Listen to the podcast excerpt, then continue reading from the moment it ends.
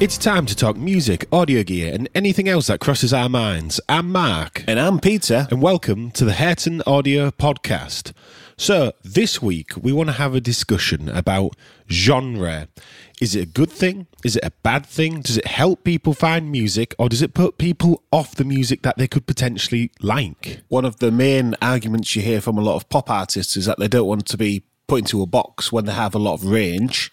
But the downside is how can you find an artist that you've never heard of if there isn't a snazzy little word like grunge or pop or alt that or you can click on? rock, or there's so many so silly ones as well, ones that don't really mean anything. You're like, Down to splittercore. yeah.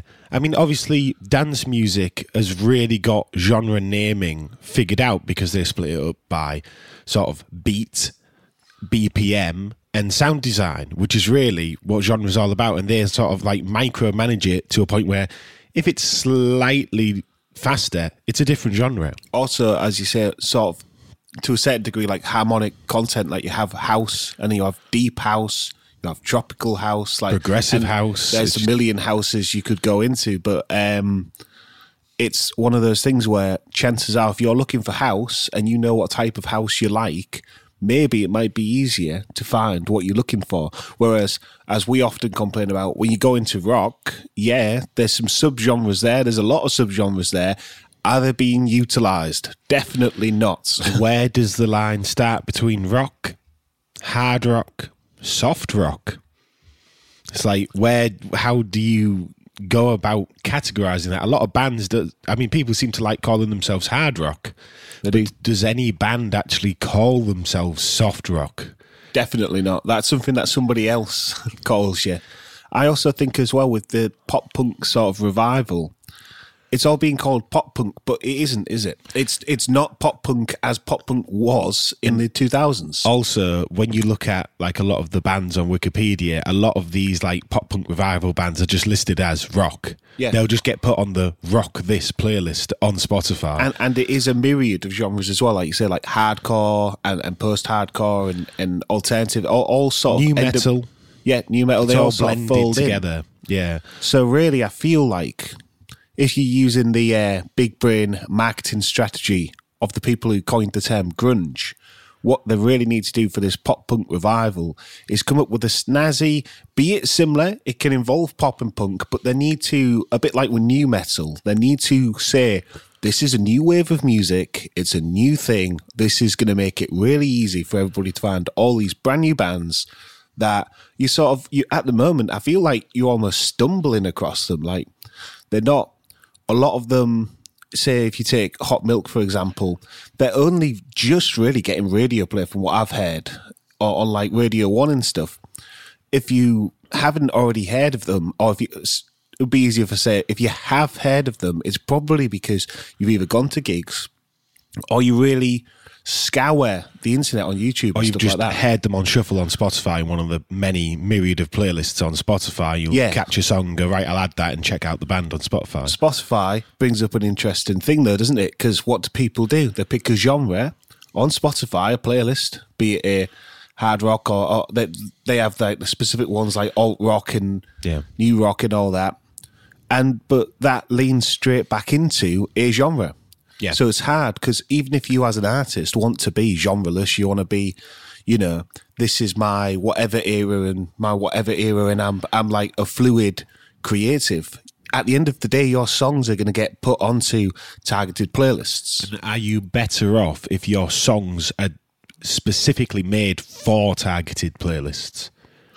I would have thought so because it's it's more like a marketing thing of it's easier for somebody else to look and go, I think I know what that is. I think I know what fits with that. Whereas when you're not, when you sort of don't really give an inch in terms of fitting into a little box, somebody might listen to it and go, well, I don't really know what that is, so I'm not going to put it on this playlist. And even at this point, if you completely sort of like, if you say mashing lots and lots of genres into one song, like a band like Enter Shikari and stuff, you'll just get put in the alt category. yeah, very true. Yeah. So it's like you, it's sort of like a win-win, lose-lose sort of thing. There's not really an answer to a lot of this sort of stuff. Oh, but- Alt does seem to be where genre goes to die, doesn't it? It, it? It's the sort of go, well, we can't really figure out what this is, so it must be alt rock. Yeah, and it you know even down to like obviously you have alt pop and dark pop, which sort of That feed pop into is like interesting. yeah, feed into this sort of the, the the pop side of this, and you know there's probably a, a hundred genres in electronic and, and other genre fields that sort of bleed into this where you just have alternative you know it's just alternative and alternative can be whatever it wants to be it's alternative and then you have your alternative all normal genres as the subtext People who enjoy categorizing and or gatekeeping, however you sort of view it, Yeah. can then figure out what everybody in that is. Yeah, and I think it's beneficial to look for. Like I've been trying to look for ambient drum and bass, and even on Bandcamp, Gets it's tough. Very, very difficult. Now, if you put one more um, genre classifier, if you want to go deeper than just ambient, and you want to try and look for a certain specific type of ambient drum and bass, then you're really going to have a bad time because you're filtering through all this stuff that isn't what you're looking for. It's like on Bandcamp Friday, I was trying to look for some stuff that was like a little bit more like a PS1 revival style drum and bass, and I just could not find what I was looking for. And you know, you can tell obviously this is where the album covers come in, and they really tell you, no, this is the one you're looking for because, the album covers that I was looking for stood out like you know nothing else. But in in all honesty, though, that means that there could have been a, like a perfect like ambient drum and bass album, mislabeled, misrepresented by the album cover. That might have been better than the ones you actually purchased. Yeah. And again, this this comes into the age old thing. We all hate it. I think creative people do hate it, but people talk about marketing is more important than the music. And I don't think it is, but I do think that if you maybe if you misstep your album cover or your overall brand, you might sort of dissuade people from clicking. It's particularly on Bandcamp, where if you're looking at like a billion artists all at once, uh, unfortunately, it is the one that catches your eye that you're going to click on and maybe listen to. it's like it's no a digital music store or a streaming platform is no different to a physical music store. When you walk in to any shop like HMV or or or any other kind, I mean, the, most of them shut. I can only really think of HMV at the moment.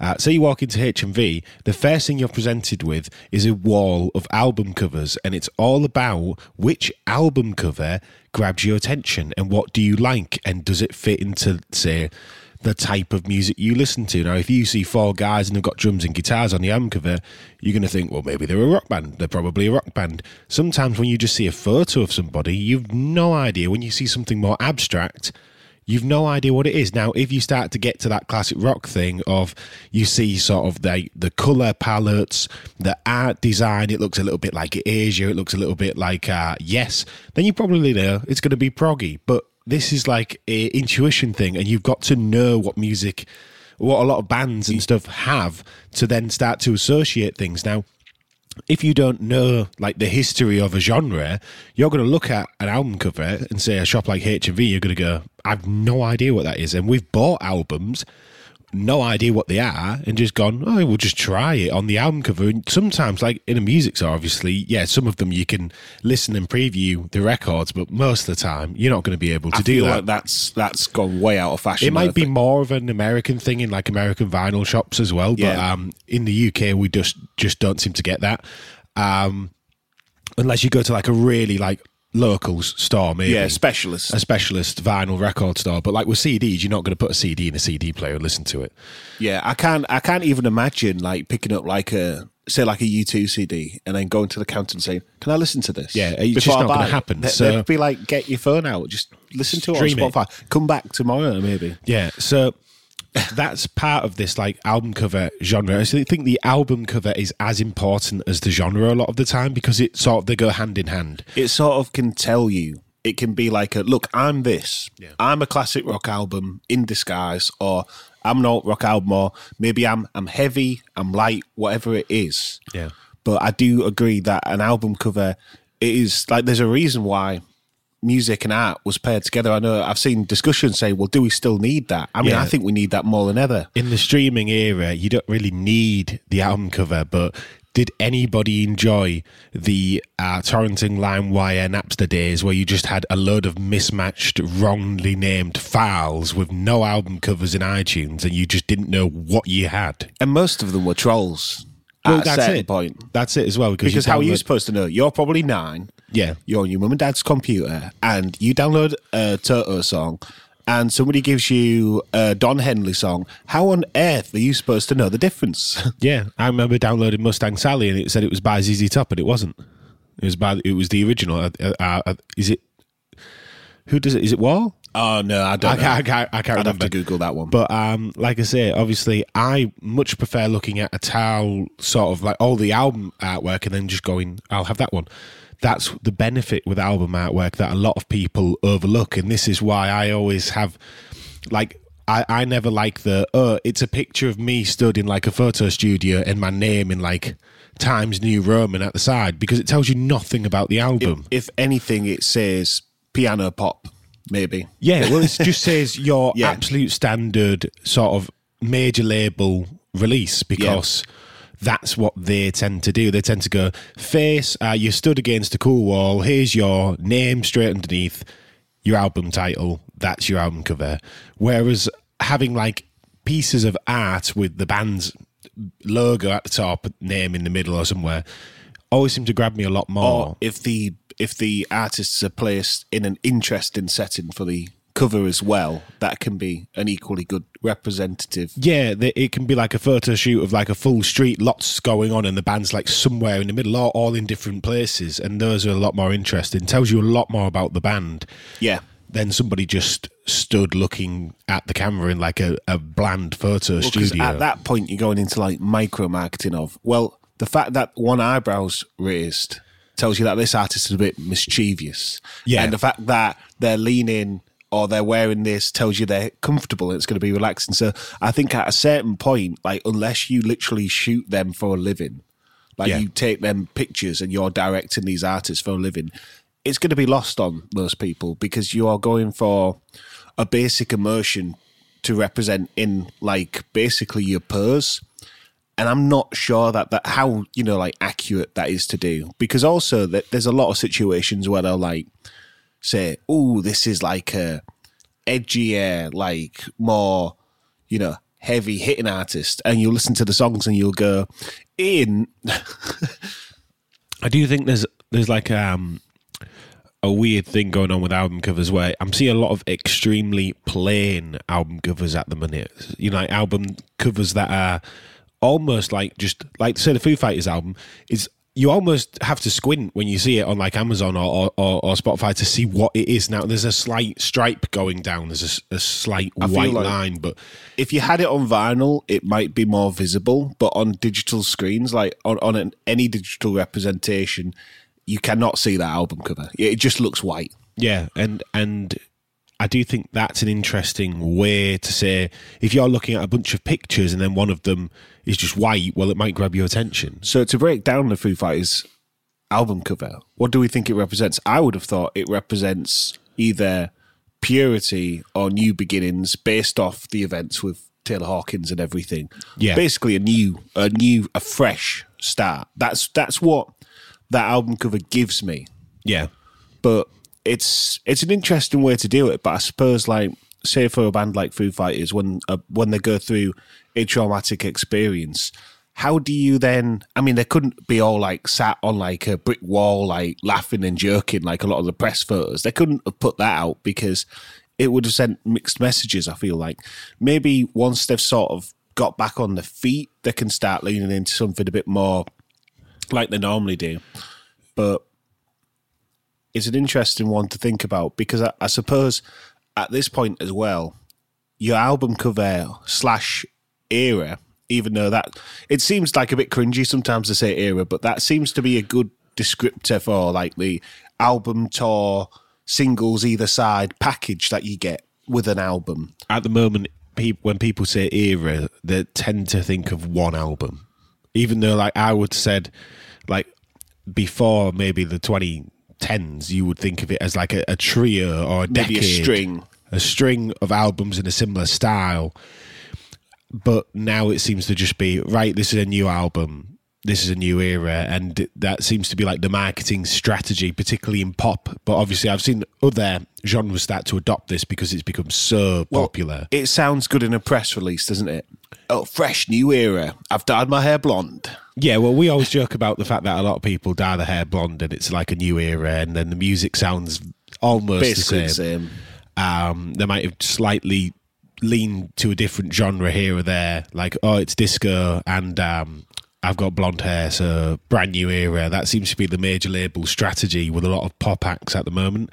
But would you say it's hard with the eras thing because you can radically pivot genres, but most of the time, even if you take somebody like Taylor Swift, Taylor Swift has a style that she uses. She has a she has her melodics and she has her songwriting sort of tool set that comes across. It doesn't matter whether you're listening to Reputation or like a Fearless, first album, like- Fearless. It doesn't matter if you're listening to that or Anti-Hero or whatever. It at the end of the day, it comes across as Taylor Swift because her with her being one of the main songwriters or the main songwriter in her project, she collaborates, but she primarily writes all of her songs. So that always comes across. It doesn't matter whether there's trap hats or acoustic guitars. It, you get that first. And we end up sort of in this situation with genre where the genre doesn't really matter. It's more like the um, flavor, if you will, in your Yeah. food because you can go into YouTube and look at heavy metal covers of pop songs, pop covers of heavy metal songs, you know, flip it both around. The songs the songs are still there. The skeleton of the song doesn't really change. It's just about the way it's dressed up, the the the spices you as you will that they sprinkle on to turn it into a different genre. A lot of the genres you can get away with putting a standard song in any different genre because at the end of the day the chords and the melody only do so much and you can interpret that in as many different ways as you will and a lot of genres Yeah. are purely sound design.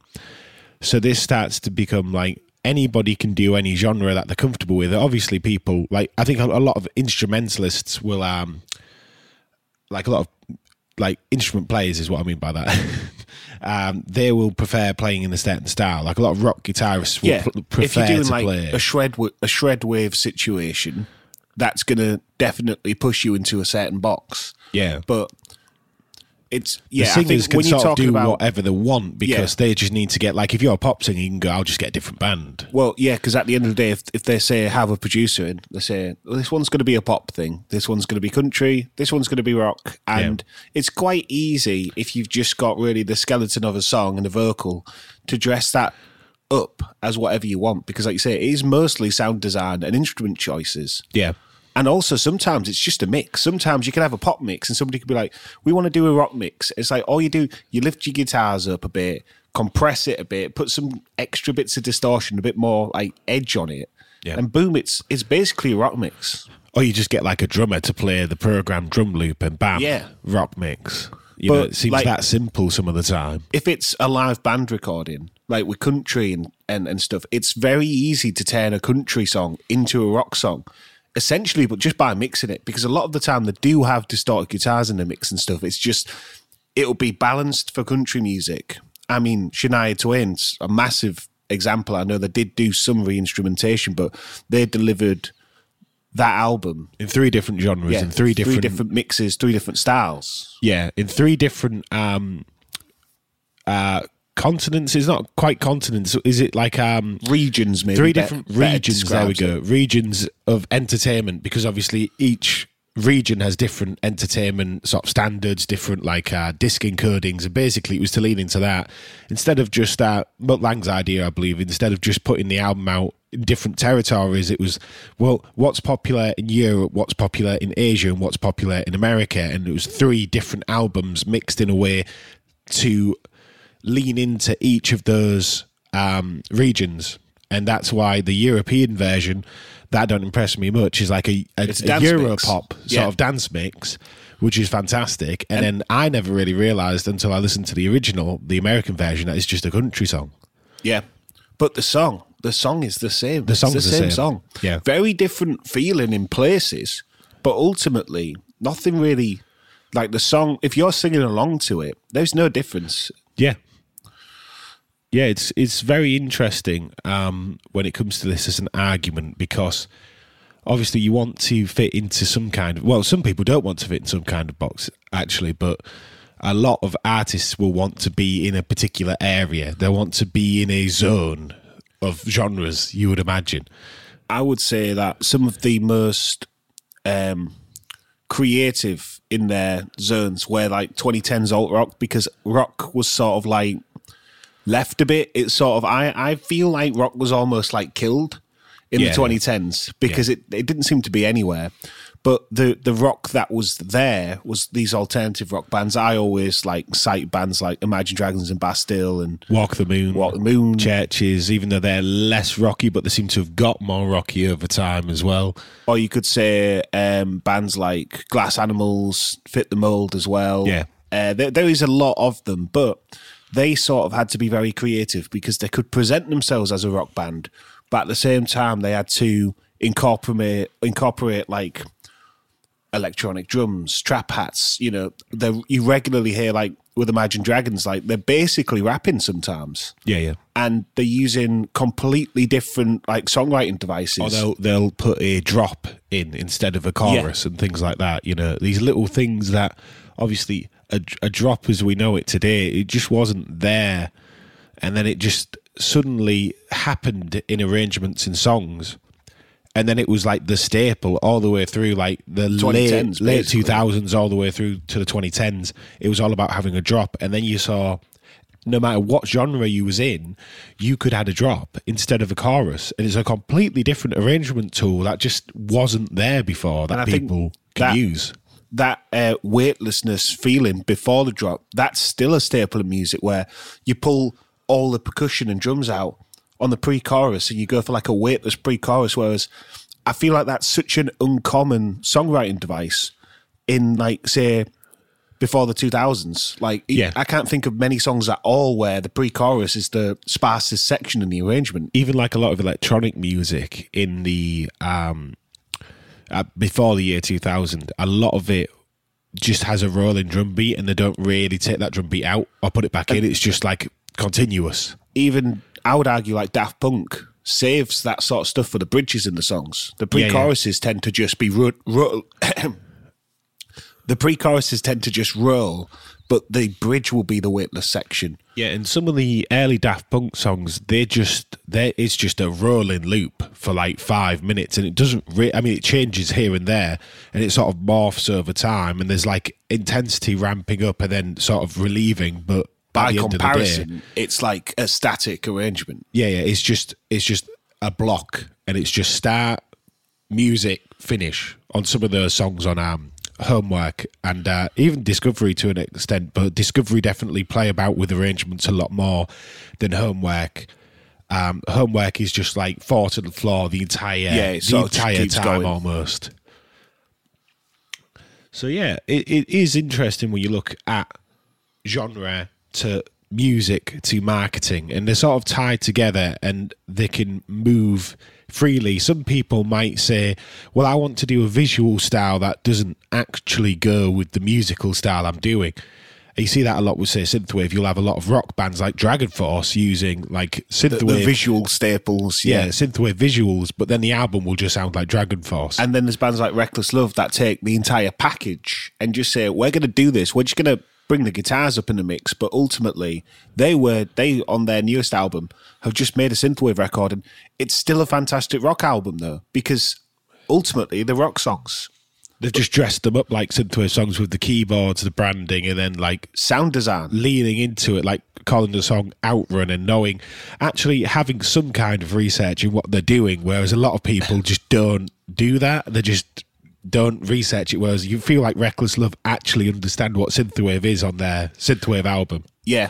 which definitely helps. What was cool as well is the um, the singer Olli Olli Herman. I want to Yeah, say, yeah. Um, he had like a, a um, synthwave playlist on his Spotify, which was a it had a very good selection.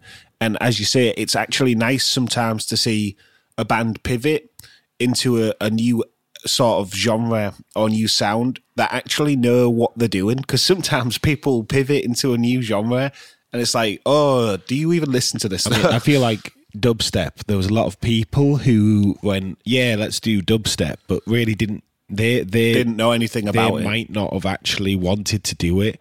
Uh, you have like, and this goes in all forms. You have say like Biffy Clyro and Black Chandeliers. You're sort of leaning in, scratching the surfaces of dubstep with the way they're using the guitar. Incorporating that, but They- be it different. then you have a, obviously a lot of singers uh, after dubstep became really popular had like dubstep drops whether they wanted to or not it might be the label step in put the foot down go yeah you, you're getting into dubstep because it's hot right now you know. It, you don't know why on some particularly like the major labels it's always hard to figure out who's doing what and why that will happen. Maybe the singer will have said i want to do this. Maybe one of the producers will have said no you're doing this.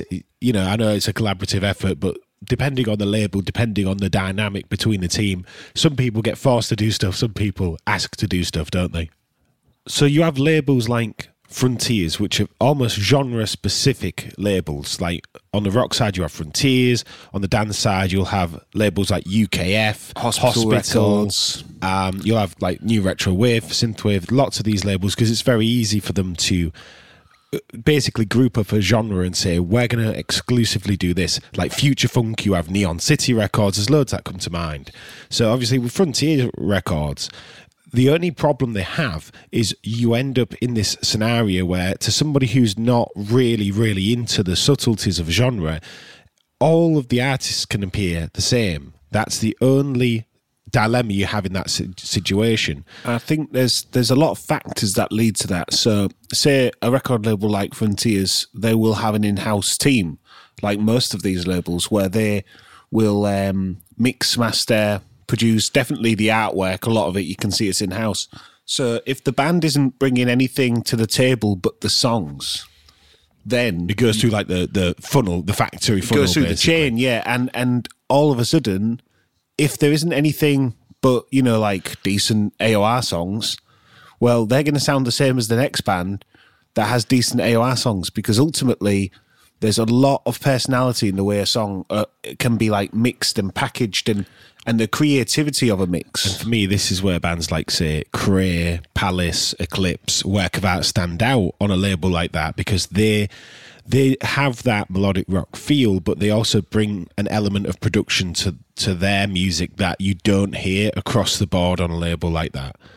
Yeah, and it's say like with work of art, it's the use of synthesizers, and some of them are not like vintage synthesizers. Some of them is quite modern and quite forward thinking synth design, as well as having like vocal stacks, Queen esque vocal stacks and stuff that really start to bring the songs out and elevate the songs to the next level. Where them and, and also the work of art absolutely mix the hell out of their tracks. Like they're loud, they're punchy, they sound great. But they also have creative effects instead Yes. of just regular effects. Like there's one thing to put a delay on a singer, there's another thing to take the backing vocals, put a delay swell on them, and just have like a swell of backing vocals coming in to start a song because that's a lot more powerful to a lot of people. Yeah. Than just say a delay on the singer. And it's all about ways you could dress up an arrangement and ways to use creative mixing that makes your standard, say, AOR track stand out.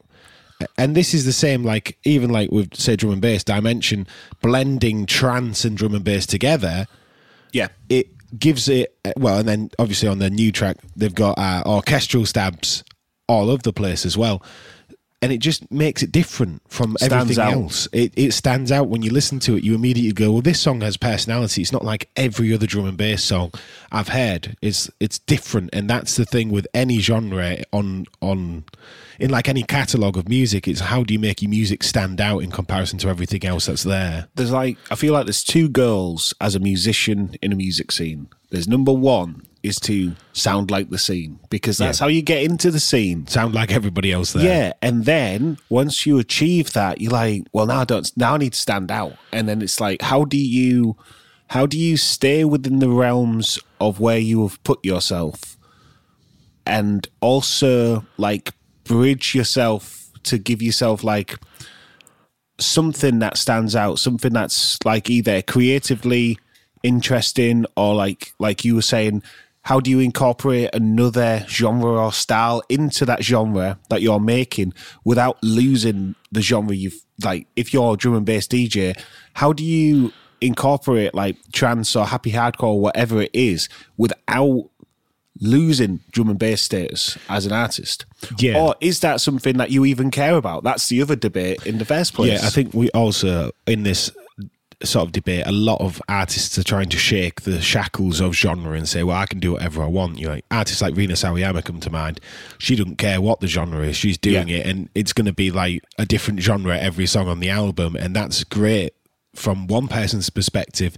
But if you maybe like a certain thing, if you like one of her songs, maybe you only get two of them on the Yes, album. if you like her doing a, a specific style So yes. it's like it's like um yeah, it, it's a weird thing. Like we talk about, say, quality and quantity. It's like, well, with genre, that dictates whether you, as a fan, thinks that is good because you could like vocal vocal pop and you could not be too jazzed about hearing heavy rock, or you could like dance, and then as soon as it's not dancey, you're like, well, I came here for beats. I didn't come here for like emotional piano music, and you know, it, there's this like dilemma you have. Obviously, you need range as an artist, and if you do a gig and every song sounds the same, is it a detractor? I would say it is.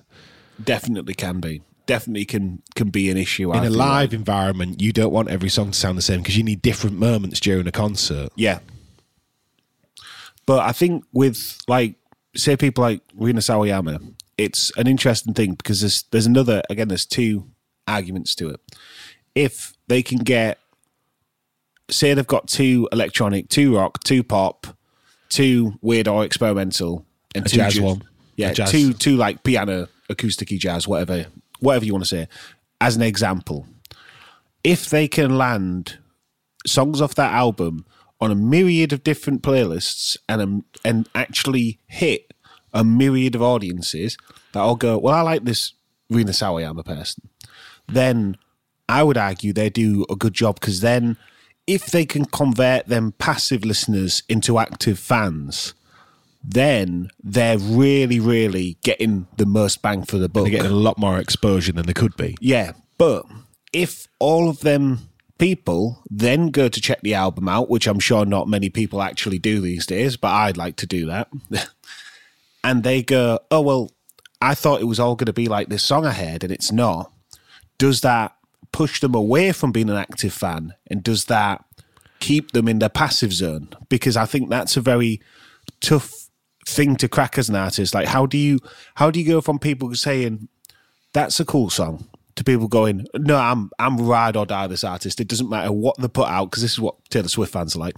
They're like, I don't. It doesn't matter what she puts out. She could put out a dubstep album or anything, and or she could pivot. I mean, can you imagine Taylor Swift doing like heavy like screamer rock? Can you imagine her doing that? Yeah, like hardcore punk or whatever. But her fans would stay. If she did, if she went and just doing, I'm doing a straight up, I'm talking 1977 on the edge punk album. Yeah, yeah. Her fans would stay with her. Yeah. And that's And- almost what Miley Cyrus did with Plastic Hearts. It was leaning into that, particularly for the branding. I think the songs didn't quite have Yeah, that. the songs weren't very heavy, heavy, but, but but obviously the branding and the entire visual Yeah. package was basically that uh, CBGB's punk thing. Yeah. that's what she went for. and that's the thing. Like they've they've got, I would say, active fans. I'm using this like I'm talking about speakers, but I think it's a good analogy because there is two types of listener. There's people who listen and go, I don't mind that. Yeah, it's it's in my Spotify playlist. They're they're all right. And people are like, I just want more. Give me the demos. Give me the unreleased songs. I'm pre-ordering everything. Yeah, I'm whether I have it pre-ordering or not. everything. I haven't heard anything, but I'm going to buy it and support the artist regardless. So, and I think that is the audience everybody wants because that's the audience that is not only more grateful and more probably satisfying to release music to because they just appreciate what they get. But it's also the most creatively freeing audience because you can go, well, they don't seem to care what I'm doing as long as it's, you know, it reaches a certain quality. Yeah. Like, it- it hits the bar of what you would expect from that artist, but they could really pivot in any direction and people are probably going to be happy with it. Yeah, and it is interesting to see how different artists evolve in different markets, and that's basically been our genre slash marketing slash artwork discussion that's sort of gone all around the place. It's hard staying in one box. Well, it is, yeah, and that ties into the genre theme of this episode, doesn't it? Yeah. Um. So yeah, hopefully, hopefully you've had a nice time listening, and you've thought what we've said is interesting. Think about, you know, how do you want to make music if you do make music, and if you're a consumer, what do you prefer? Do you prefer people to stay in the lane? Do you prefer people to go out their comfort zone? Are you do- an active fan or a passive listener? That's the thing to think about. And if you are both, who are you more engaged with? There's the question. Right, so that's been the Hurton Audio podcast. I've been Peter. I've been Mark. See you next week.